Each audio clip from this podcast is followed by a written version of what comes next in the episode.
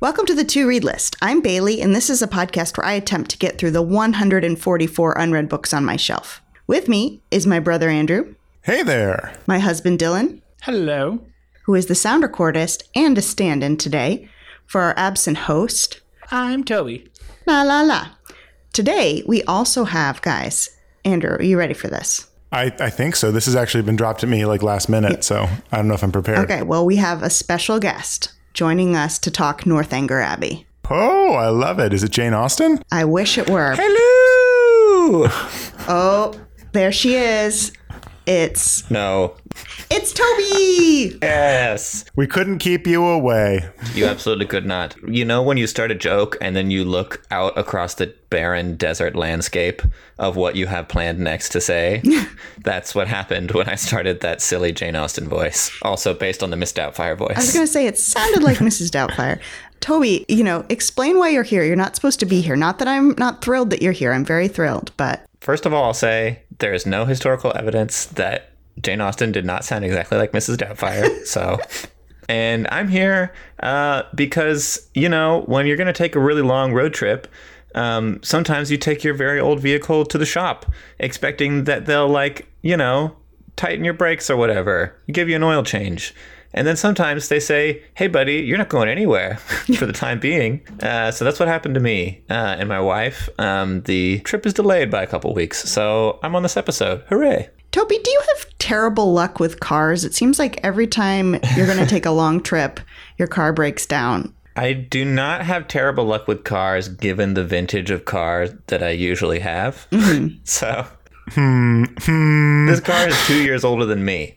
Um, so, you know, driving it across the country is a dicey prospect. Toby, you know, this is just a thought. Like, what if you saved some money from the mechanic and bought a newer RV? Oh, that'd be such a great plan if I hadn't spent the last, you know, eight months working on this vehicle every single weekend. No, realistically, like it's fine. It's gonna be great. Um, it just, you know, the cooler way to do this, like the more Instagram friendly way, is to buy a new Sprinter van, and we are like many, many tens of thousands of dollars underneath that. You know what that would cost. So Okay. I'm not sweating too much. Awesome. Well, we're glad you're here. We're excited that you read Jane Austen. This is our first Jane Austen on the podcast, which is very exciting. And also a little surprising. I know. Yeah.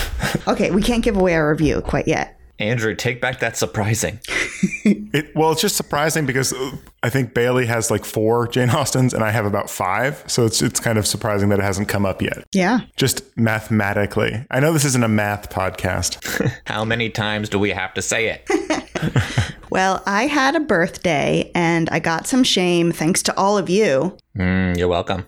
You are welcome. It's not too bad though. So I only acquired three books, one from each of you. Thanks for not going overboard. And of the three books I got, I already read two because they were graphic novels. Ba-ching. I just like the idea of like a convicted murderer being like the final defense is, well, it could have been more. You know what? Yeah. Could have been more. Could have been more. Uh, so one of them was Through the Woods by Emily Carroll, which is from Toby. It is a graphic novel that's a collection of creepy short stories that's really good. Super quick read. I think I read it in like an hour, um, but I loved it. Awesome imagery, really creepy stories, and I don't know. I would like to see her make a make a horror film, like an animated horror film. That'd be cool. So thanks for that, Toby. And then with Andrew's You're gift welcome. certificate, I bought a signed cap- copy of Alison Bechdel's The Secret to Superhuman Strength, which is her latest memoir that talks about her relation to exercise, and I liked it okay. And this is on me. I got it for myself. I liked the parts that were about her life, but then she got into the history of exercise, and I was less interested in that part. Alison, take notes from Bailey. Yeah. and then uh, the last book was from Dylan. This is the one I haven't read. This is The Searcher by Tana French. This joins the other two Tana French novels on my uh, to read list, but I'm excited. Um, but to make up for it, I did also read a book off the to read list, which is the second in Leigh Bardugo, Bestie Bay, Best Friend. That's a weird title for it. Yep. Yeah, it is odd. Yeah, her her trilogy Grishaverse. What's the trilogy Shadow- called? Shadow and Bone. Grishaverse. Anyway, I read the second one, Siege and Storm. I have some thoughts, but I'm not going to say because I know Andrew's reading the first one. As is our mother. Yeah. Yeah, I was gonna say Bailey and Andrew's mom was asking me if she should watch the show, and I says like, well, I haven't watched the show yet because Bailey's going to watch it, but first she has to read, you know, the trilogy and then the follow-up books before she even touches the show. Like, I don't have to read the follow up books. I have to read the first three and then Six of Crows because I can't read Six of Crows before I read the first three. Netflix must love you. That's right. Well, Leigh Bardugo must love me because I bought all these books. Now we bought our apartment. Have you continued the series yet, Toby? Are you holding off? No, I um I started that second book that you just finished, but I did it back to back with the first one on like the same weekend, and that was a mistake. I can never do so I I paused and I said I'm going to come back to that book. Gotcha, gotcha. So, yeah. That's fair. Does anybody else have any deep dark shame? I have semi shame, which is that for your birthday, Bailey, I gave you that gift certificate encased in a book that you already owned, which I have now taken on the orphaned book, We Ride Upon Sticks by Quan Barry. Mm-hmm. So I've taken that and put it on my shelf. I'm actually going to try to read that sort of quickly, so hopefully it won't actually end up on the shelf. But I know it is on your to read list, so I'll just be super prepared when it gets drawn. But yeah, no no other official shame to report. Um, though I would like to say on a different note, apologies my audio is a little funky today. I'm recording for the first time in a new place. Yay! In my new house. Yay! Ooh. Greetings from Woodstock, New York. We've gone upstate. Andrew and Jillian purchased a house. They are homeowners. This is unthinkable for millennials. We're so proud of you. Just think of it like Toby buying an RV but without wheels, if that helps visualizing. Andrew, do you want to share what happened the night after your first night in the new house? Well, as new homeowners, the first thing that, of course, we had to deal with was unprecedented rain in the upper, um, in upstate New York, and we woke up to a leak in our living room, literally less than 24 hours after buying the house. Wow. Very similar to taking your house to the mechanic and then, then telling you you need many thousands of dollars worth of expensive work to it. Luckily, I mean, it was like, I mean, it was Hurricane Elsa, like historic rain that had not happened in years, and it was a tiny leak that we came, we actually left for a couple days after like covering everything in the living room in plastic and putting down a hundred different buckets, uh, and then we came back. It must have only leaked for about 15 minutes more. so, I mean, it was probably much to do about nothing, but we are going to have to get it checked out and hopefully fixed so that it doesn't become a problem down the line. Yeah, it was definitely a rude awakening to owning a home.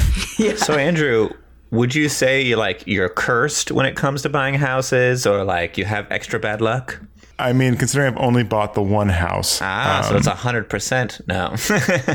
You're 0 and 1 of buying houses without leaks. Um, we were in our childhood home, Andrew and I, and Dylan came too. And we went through my old childhood books and our childhood beanie babies. And that was really fun.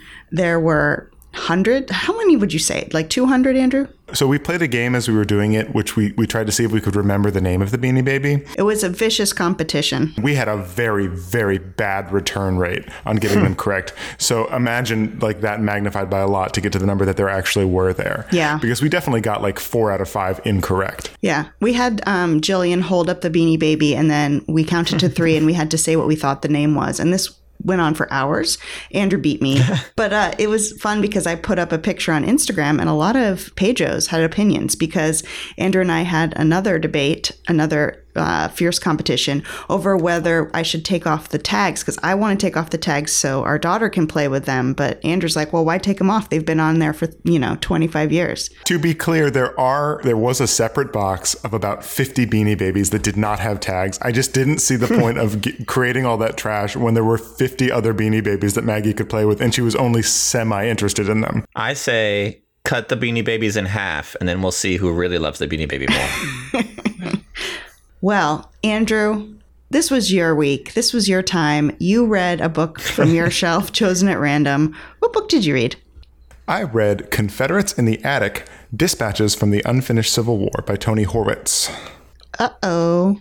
That's my. Yeah, you guys were, were you guys each trying to think of something to say Yeah, bum bum I don't bum know and then anything. realize it was about Confederate mythology? I just I just said uh oh. That's it.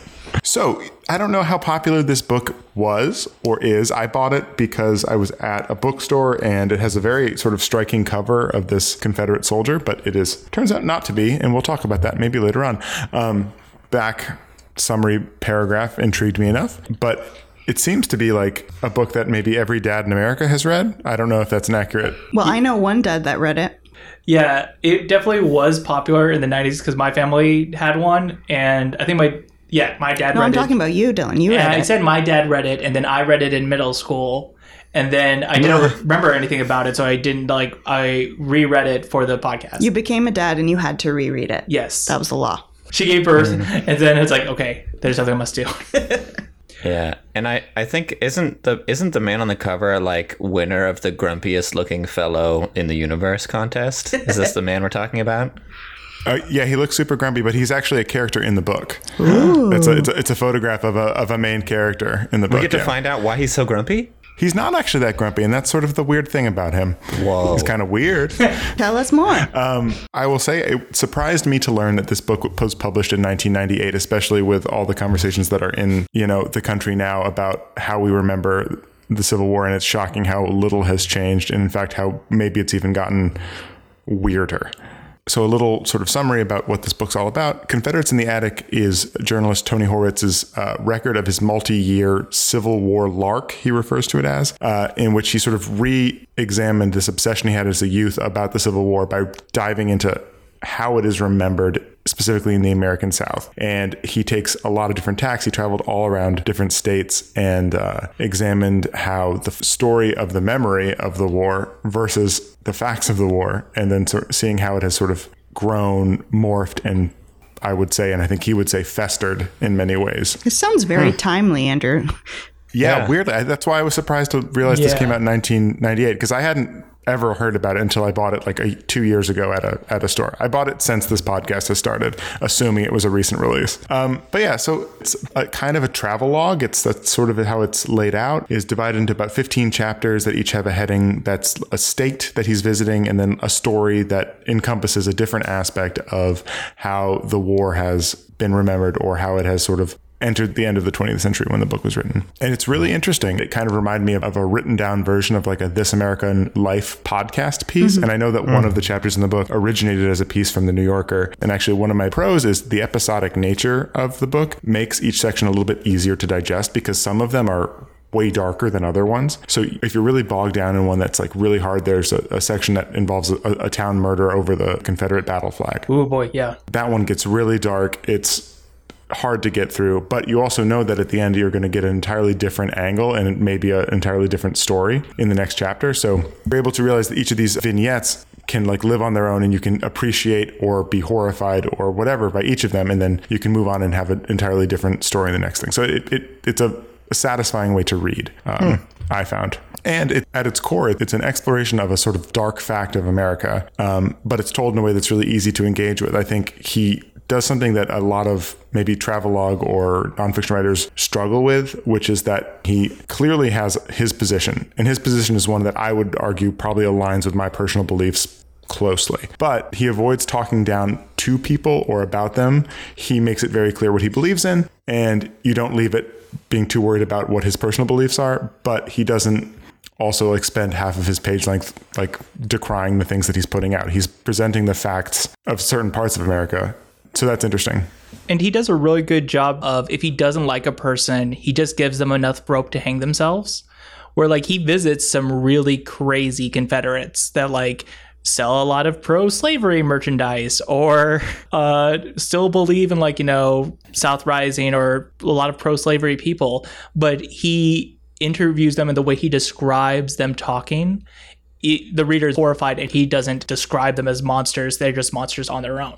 Exactly. And something I will say, just sort of related to that, but also entirely unrelated, he has a gene that I do not have in any way, where he keeps talking about being like, and so I just went to this place, I didn't know anybody, and I started talking to somebody. Then I went over to their mm-hmm. house, oh. and I, I spent like four days with this person. that is my nightmare. He is constantly describing my nightmare, but it made the book so much better that he has the like ability and the natural inclination to really ask questions and let people explain their lives to him. If I was writing this book, have not spoken to anybody and written the worst book of all time. And this person was racist, so I didn't talk to him. Yeah, Yeah. th- there was another guy on, on at the Shiloh battlefield. He looked weird. I didn't talk to him. Anyway, I, I'm more aligned with uh, the protagonist in our next book who shows up at Bath and knows nobody and just is like, shoot, and just stands on the side of a ball. yep, yeah, I'm much more of a. It's of not a even Morland. talk to people. Like he signs up for these weird events where it's like, hey, we're doing this like 20 mile march where we're not going to clean like the whole time and we're going to be carrying chickens. Do you want to come? It's like, yeah, all right. Well, yeah, I guess he is a journalist though, so it's like that sounds like a good story. Whereas I don't know, I don't know. Yeah, I mean, maybe we'll get into this in his facts, but he's like a former like war area correspondent who's used to bullets going around his head. So maybe he just has a, a certain level of adrenaline tolerance that is not mine. Um, and I will say just one last pro, like as somebody who had the same like toys he was talking about, like the Union and Confederate soldier, like plastic armament that I would make fight and who watched Gettysburg a bunch as a kid and who went to the Joshua Chamberlain Museum in Brunswick, Maine. Um, it was interesting to see sort of the natural or not natural, the unnatural expansion that some people have taken that initial like childlike obsession to. And so it, it rekindled in me sort of like oh yeah i remember when i used to just read about civil war battles for a while. So it was interesting to see that aspect of um, of weird fandom of something that i don't think people should really be fans of It, it, it's weird because like Gettysburg was one of the first movies I've ever seen. I remember watching it with my dad with like the newspaper article that shows like the whole map of the fight and everything, and like being obsessed with the Civil War as a kid. That's kind of why he evolves this. like I used to be obsessed as a Civil War as a kid, and then I stopped. Why is that? And I think that is a huge swath of like the population of, of dads mm-hmm. that like why are we still obsessed with it? And i think that's the one time he kind of dives a lot into his personality is like trying to figure out what's so interesting about it. He he is really nice about it. Like he explains i totally get the romanticized version of the civil war and there's reasons for the romanticized version of the civil war. And he doesn't come down really hard saying like we need to stop this once and for all. But it is like we have to figure out a way to kind of teach this because we can't right now. Yeah. I just want to go back to a small detail you dropped there, like it was nothing, Dylan, where you said Gettysburg was the first movie you ever saw. on vhs That yeah was your, On that was your VHS. phrase. No, no. I remember like when I was four watching it. No, when did it come out? It, I remember it being a big deal, and I thought one that everyone had seen that movie. So I went to elementary school thinking that everyone watched it over the weekend. It's like, nope. Yeah, I was going to say clearly this has captured Dylan's imagination. and if you had any sort of affection for researching or learning about the Civil War, this book is definitely for you. Oh yeah. A, a- few orcs to throw in the mix. Um, not every story or chapter had the same impact, really. And uh, I think the book suffered a little bit from being front loaded with some of the most compelling stories. Each vignette stands on its own, and they're all interesting, but I do think that the first half is a little better than the second half. And so that's part of why I kind of struggled to finish it. I was like, okay, I'm sort of getting some of the same notes hit towards the tail end of the book. And especially because they're different people. He still has to give them all their like sort of full due. But it's like, I've sort of also seen people like that earlier on. Um, and unfortunately, there was like a bit of an element where it fell a little bit into sort of that weird realm of being really, really interesting, but also not like demanding that I continue reading it because there's just, Yeah. I mean, there's not that urgency to it. Um, and then the last sort of thought I wanted to bring in, which is sort of an elf slash orc. It's an elf for the content that I'm reading, but an orc for maybe society as a whole. And I've, I've touched on it a little bit here, which is just that this was written in 1998 or it was published in 1998 and it, it felt alarmingly current.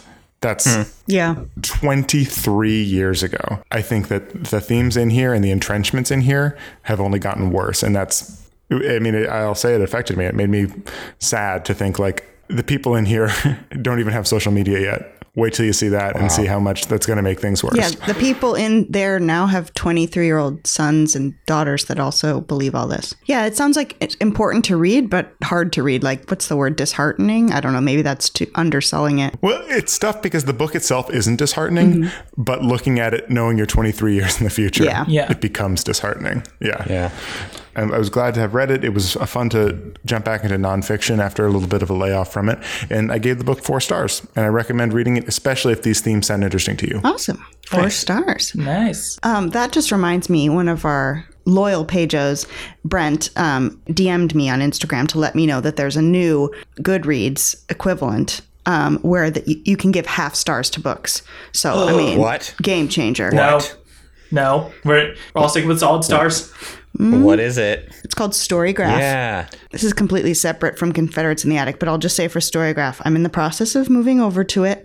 The half stars will be an adjustment, but it has really good recommendations and like narrows down your wheelhouse and what genres you like so much better than Goodreads, which are all Goodreads is like, how about Infinite Jest? And I'm like, no. And it's like, Infinite Jest? Goodreads recommendations, strangely enough, is like your friend who doesn't really read but wants to recommend you books. like, have you heard of Infinite Jest? It's like a book. Toby's going to demand half stars and then it's a seat from the podcast. Oh, dark.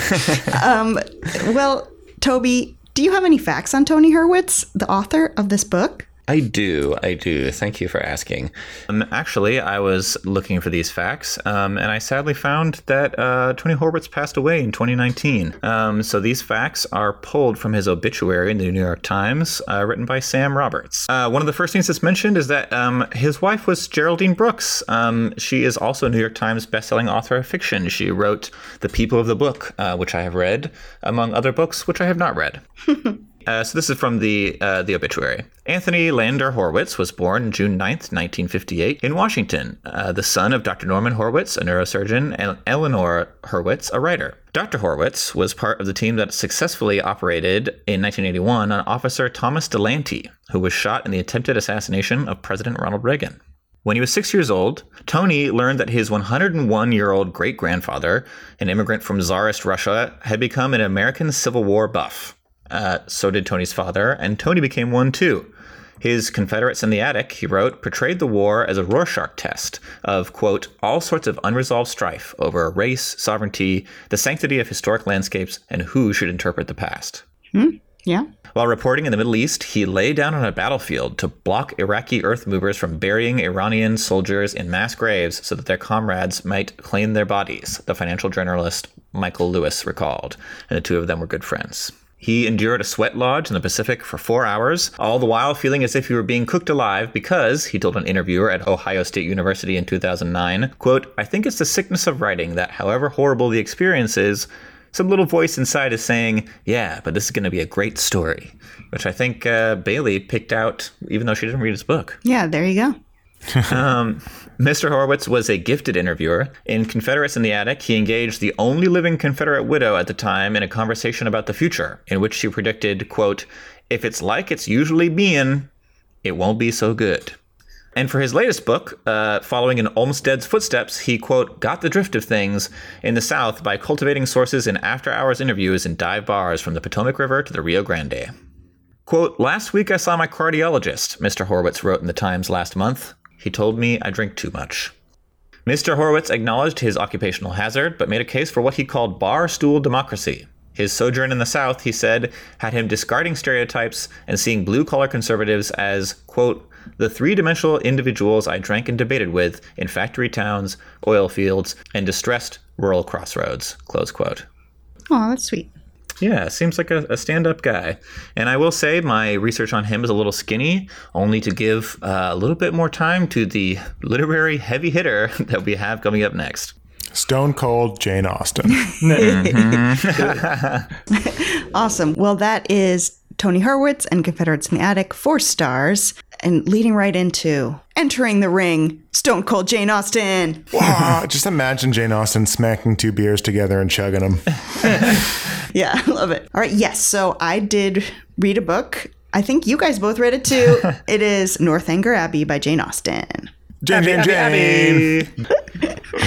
All right. Well, um, so this one, I thought of a cheeky way to summarize the plot, which is Catherine's got a crush, but I'm going to give a little more. give a little more.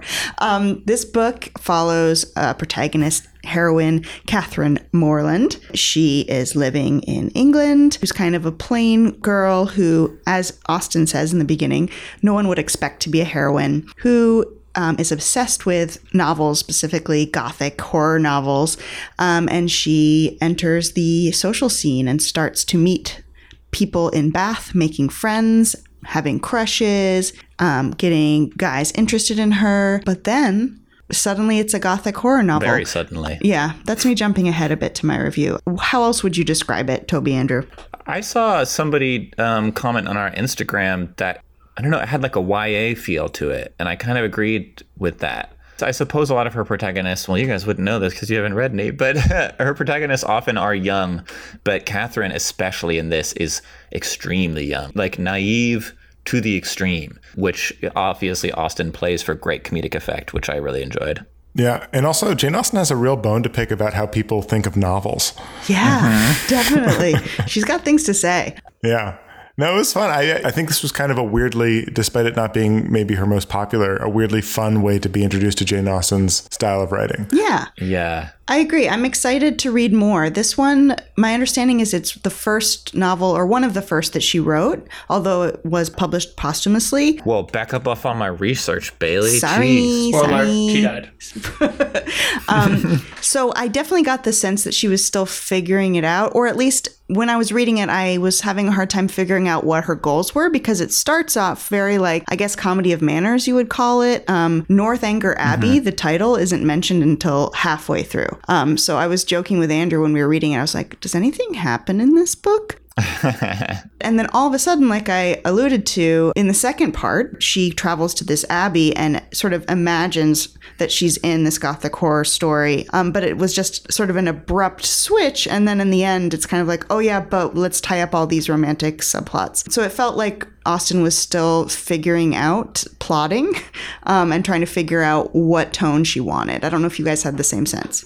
Yeah, no, I agree with that. It definitely felt like a first novel. Yeah. Yeah. I've only ever read um, Pride and Prejudice. And, you know, I think it's fun that you guys were in- introduced to this one because it's not a spoiler to say Pride and Prejudice is leaps and bounds better than this one. I still enjoyed it.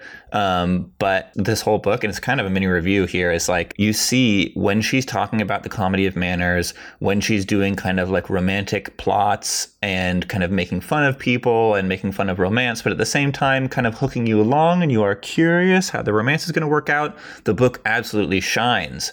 And you're like, wow, she's really good at this stuff. And then other parts of the book, like the kind of parts where she's making fun of gothic novels, it's still quite good, but it just doesn't have the magic that can have you flying through the pages of the romantic stuff and the, and the social commentary stuff. Yeah, I totally agree. So that's my main orc with it, which just feels uneven.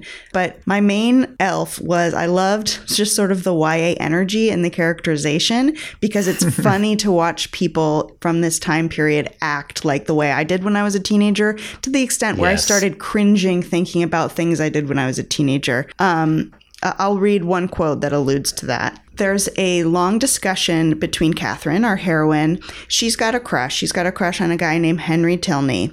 And she learns that Henry's sister's in town and she wants to make friends with Henry's sister to get closer to Henry, which is 100% something I would have done at the time. Um, and so she has this conversation and she's like, so like who's henry dancing with the other day like how's henry and and then at the end uh, austen writes this civility was duly returned, and they parted, on Miss Tilney's side with some knowledge of her new acquaintance's feelings, and on Catherine's without the slightest consciousness of having explained them. Mm-hmm. you think that you're being really coy and being like, so, you know, what's up with your brother or what's up with your friend? Um, but really, it's very clear why you're asking. Um, and I just want to share sad Bailey fact, which is that when I was in high school, a freshman in high school, I had a crush on an upperclassman, and his mom was my history teacher. And so one time, I know. Uh, no, no. It, it hurts. It hurts. I called her because I wanted to like pick up the homework, and I was like, I can stop by and get it. She's like, No, you can you can just get it tomorrow at school. But I wanted to like go to his house. Oh my god. anyway, it Oh, was man. very very Catherine Morland energy. I just imagine like she like her, maybe her son was super handsome and like just she was just fielding calls from all these people who are like I could come over and get the homework if you wanted me to. It's no problem. I'm glad that you mentioned like that specific quote Bailey because one of the things I enjoyed too is how at times a little mini orc was that that Catherine's naivete was almost a little bit grating.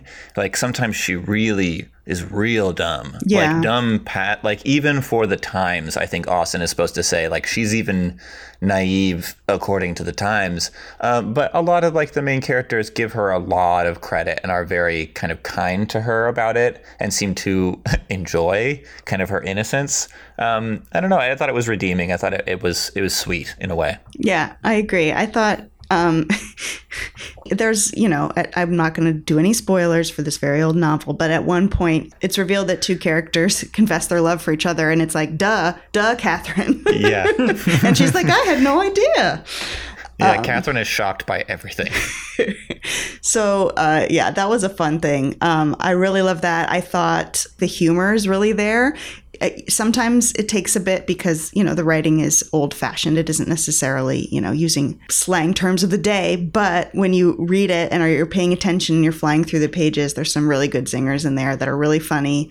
Um, there's some characters that were really fun, um, and they were particularly like the villain characters. Like I loved the character. What's his name? Um, John Thorpe. Is that his name? John, I knew you were going to say John Thorpe. He's just so clueless, and he he's a character who is pursuing our heroine Catherine, and she clearly has no interest in him, but he keeps going, Yeah. and it was fun. It was fun Talks to about his carriage all the time. Yeah, he like loves literally- his carriage. Loves his carriage. you, you know, you can watch an adaptation Oh, really? of this with Felicity Jones as Catherine What? and Carey Mulligan as Isabella and J.J. Feild as uh, uh, Henry. Ooh, Yeah, as Henry Tilney. That's awesome. I'm going to watch that. Yeah, so so in general, I really enjoyed it. My interest is piqued for the rest of the Austens because I think this might be my least favorite of the ones based on what I know about the other books on my shelf. Um, with that said, I'm excited. Like the characterization, the I want to say energy, like the humor is there, and I just want to you know get a tighter plot. So ultimately, I'm going to give it. Hmm, I'll go between three and four. I'll give it four stars just because. No, I'm going to give it three stars. What about you Oh. guys? I came down on three stars as well. Um, mostly, like similar to you, I feel like there are going to be Jane Austen novels I like more than this. So I didn't want to only be able to go to five stars, but I genuinely enjoyed reading it. I was really happy to do it, and yeah, had the genuine like cringy reactions to something that I would associate more with watching like a, a current uh, high school drama was something that I found really powerful. So I'm, I'm excited to see where this goes. Totally. Nice. Yeah. I, wow. This is a very rare occurrence. I give it four stars. I'm the highest rater. I, I think it just really hit me. And I, I, you know, again, read it on audiobook. So maybe that is a different experience. I did it, you know, while I was doing a lot of stuff. I think I was moving out of LA at the time. So I had, I don't know, maybe in parts where it dragged, uh, I was doing stuff.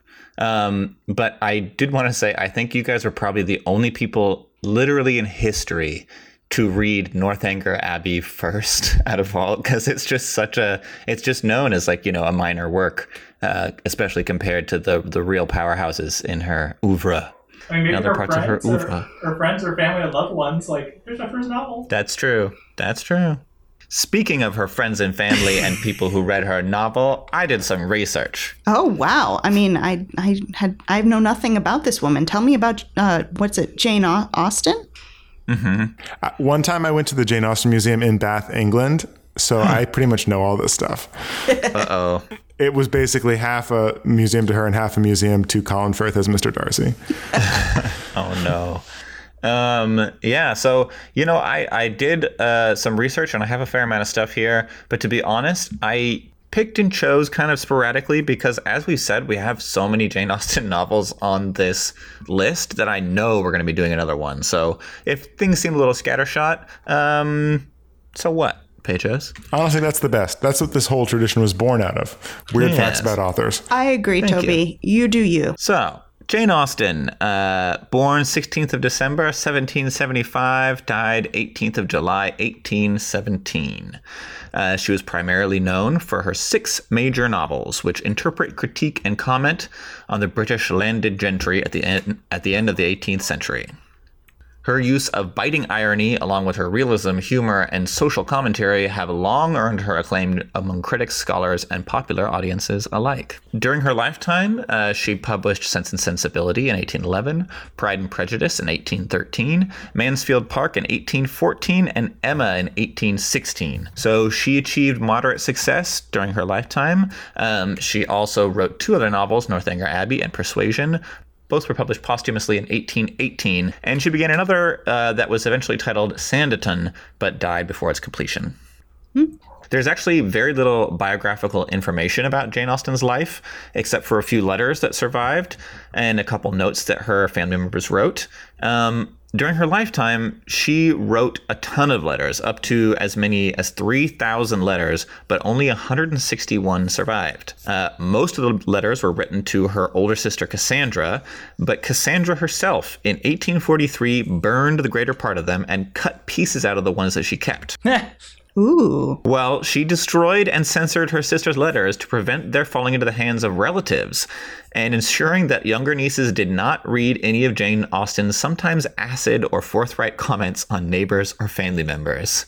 So basically, Jane Austen burned her family so righteously that her sister was like, ooh, even for posterity. She burned her family so much that her sister burned the letters.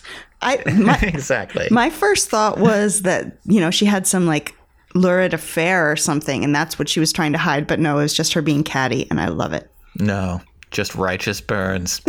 From the age of 11, uh, and maybe even earlier, uh, Jane Austen started to write poems and stories for her own amusement and for her family's amusement. Uh, in these works that are referred to as her juvenilia, the early works, the details of j- daily life were exaggerated, common plot devices were parodied, and, quote, stories are full of anarchic fantasies of female power, license, illicit behavior, and general high spirits according to scholar Janet Todd. The juvenilia are often, according to scholar Richard Jenkyns, boisterous.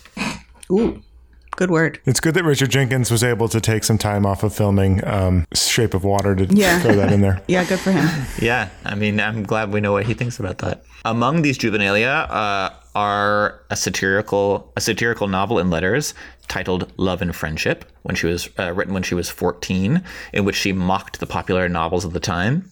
The next year, she wrote The History of England, uh, which was a manuscript of 34 pages that was accompanied by 13 watercolor miniatures by her sister Cassandra, the one who burned all her letters later. Uh, Jane Austen's history uh, parodied popular historical writing, particularly Oliver Goldsmith's History of England, written in 1764. So take that, Oliver Goldsmith.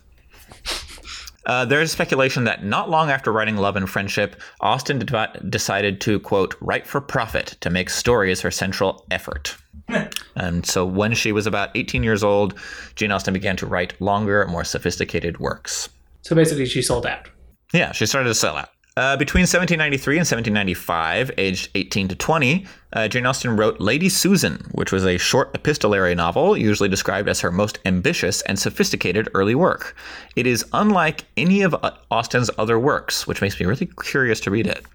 Uh, Austen biographer Claire Tomalin describes the novella's heroine as a sexual predator who uses her intelligence and charm to manipulate, betray, and abuse her lovers, friends, and family. The scholar writes, Quote, told in letters, it is as neatly plotted as a play, and as cynical in tone as any of the most outrageous of the Restoration dramatists who may have provided some of her inspiration.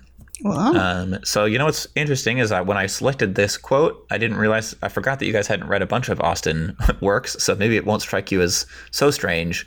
Uh, but for Pedros who have read a bunch of books, I hope you're as intrigued as I am about like what that work is like. Definitely.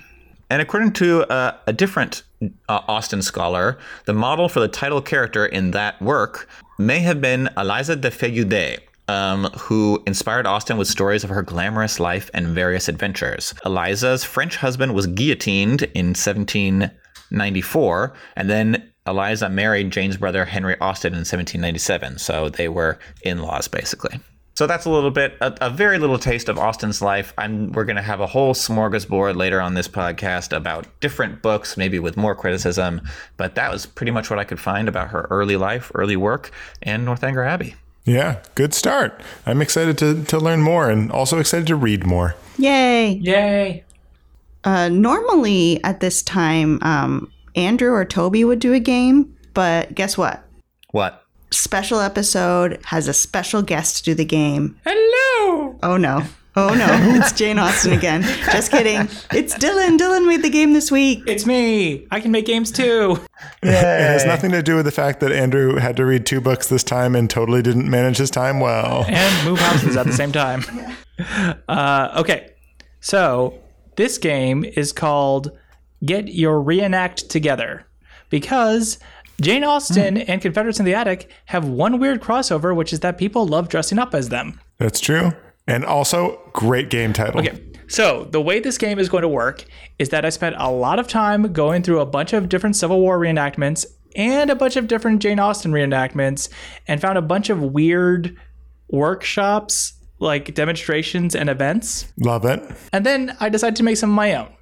So I'm going to go through all of them and you're going to tell me which ones are real and which ones are fake. Okay.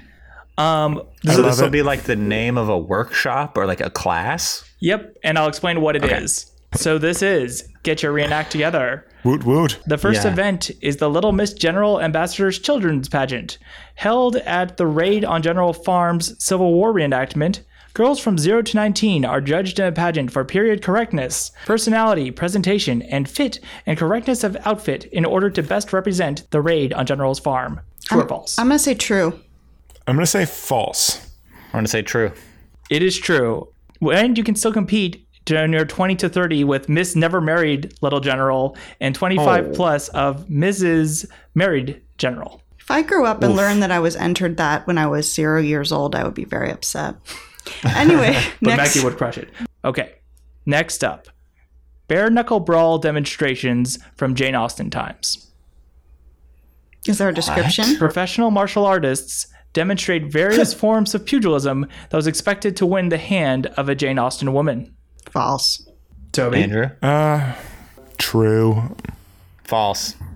It is an actual event from the fifth annual No. Jane Austen Festival Eat in Bath. Every butt in the world. I also realized how unfair advantage Andrew just has. He read a book about Civil War reenactments and he's been to Jane Austen reenactments. Well, we're all tied up now, so I'm just imagining that class is like hold one fist three feet from your face and one fist right under your nose. Take that, America. Jane Austen for the win. The art of the fan during Civil War ballroom dancing. Learn about the ways that people shared their thoughts secretly during formal dances during the Civil War. false. Um, I'm going to say true. True. This was held at the Albany Township Historical Society. Yes. I have a suspicion about what Dylan is doing. I doing. think they're all going to be true. too. including fanning quickly to mean I am engaged, or fanning slowly to mean I am married, or to quickly opening and shutting the fan, symbolizing you are cruel. Ooh, I'm to do that. I was tempted to make the entire game fan based because there's 30 of them. Next one Undressing the Historical Lady. A historian gives a guided tour of women's garments during Jane Austen's time by removing one item of clothing at a time and giving each item an in depth explanation. I'm assuming it's clean. I assume they stop at a certain point. I'm going to say true. True. True. This was held at the Jane Austen Festival in Louisville, which apparently is a very big Jane Austen festival. I did not know that. But it's also she hmm. performs this at a lot of different places. Cool. So, Dill, when are we going to just admit that all of these are true? Yeah, Dylan, I think we might have seen through your ruse. How dare you? Reenacting Civil True. War battles has True. a long True. reenacting Civil War battles has a long history as the Civil War itself. So come join a discussion with retired Civil War reenactment veterans portraying actual veterans reenacting the Battle of Gettysburg. True. True. False. It is false. But Yes, there were I knew it. veterans that did reenactments, and I thought it'd be hilarious if they had veterans reenact that. I, I think this might just come from knowing Dylan just a little bit longer than you guys. That is the most Dylan joke thing I've ever heard. So, Toby has the win here. Oh, dang. I think I'm ahead by two. No, Toby, you're ahead by one. Okay. All right. Okay. Navigating Tinder with Jane Austen. A Jane Austen reenactor or comedian goes through audience members' online dating prospects and offers wise advice. True. It- true, because if this is false, someone should have done it. Yeah. Yeah, true. True. Someone should have done it right, but they didn't. I know. Oh no! I know they have Jane Austen improv. Guys, I have a new idea for a podcast. Hello. yeah, no, we shouldn't have put this on. We should have just started doing this. Uh, guys, I think Dylan switched it up. Dylan is, you know, tricking us. Tricks. Tricks. Slavery, anti slavery, and the Austen family. In order to address the current Black Lives Matter movement, an Austen scholar will explore the significance and extent of the extended Austen's family connection to the West Indian slave trade. Yikes. Uh, true? I mean, probably true. I don't want it to be. False. Bad news, guys. It's true. Although apparently Oh. it's because her, and I'm sure we'll get to this with further facts, her father was involved in the slave trade, kind of shipping, but her brothers were anti slavery things. I don't know. I did not attend the lecture that was held by Professor Devoney Looser uh, for the Jane Austen summer program from Jane Austen and Co. Okay, great. So wait, we're tied now. Toby and Andrew are tied with four. Billy has three for the final event. Uh oh. Okay. All right. Civil War in Minecraft. Tweens will learn how to use the popular computer game to create a Civil War landscape and explore how and why battlefields were drawn. False. Toby, what's your answer? I've had to say my answer before you every time. All right. Uh, I'm going to say false. I'm going to say true just so we have a winner. Well, Andrew, you can brag about it when you attend it at the New York Historical Society's Camp History, where not only is this like a one time thing, this is an entire summer program Wow. Oh, where kids oh, no. learn Minecraft programming and Civil War history at the same time. How many girls do you think attend that program? Oh, it must be uh, one, and she's the coolest person in the world. Oh, well, congrats, Andrew. Andrew's the winner. Good job, Andrew. Thank you. I will say I was going to say true, so I, I feel vindicated. I was thinking about getting a little strategic with my answer there, but With that confession, you just won that game in classic Toby fashion, which is not being aligned at all to your true answer and just gaming the system as hard as you can. All right, well, Dylan, I'm excited to see what's next on the podcast. It's time for you to shine again. It is time for Dylan to choose books at random from our shelves. It is The Choosening. The choosing. the choosing. oh, no. Well, you better get used to that voice. Because, Andrew, your words are coming back to bite you. Uh oh. With number 64, Persuasion by Jane Austen. This legit came up. And I, I first thought, it's like, no, I can't do two in a row. But then I realized the numbers, they dictate what happens. I think that's kind of fun. Yeah, no, hey. If it came up, it came up. We're doing it. Persuasion. Persuasion. Well, I'll read Let's it do too Nice. because it's also on my list. I'll read it too. I haven't read this one yet. Well, it's funny that the numbers align for that because the numbers also align for real life in the fact that we're all spread out across the country.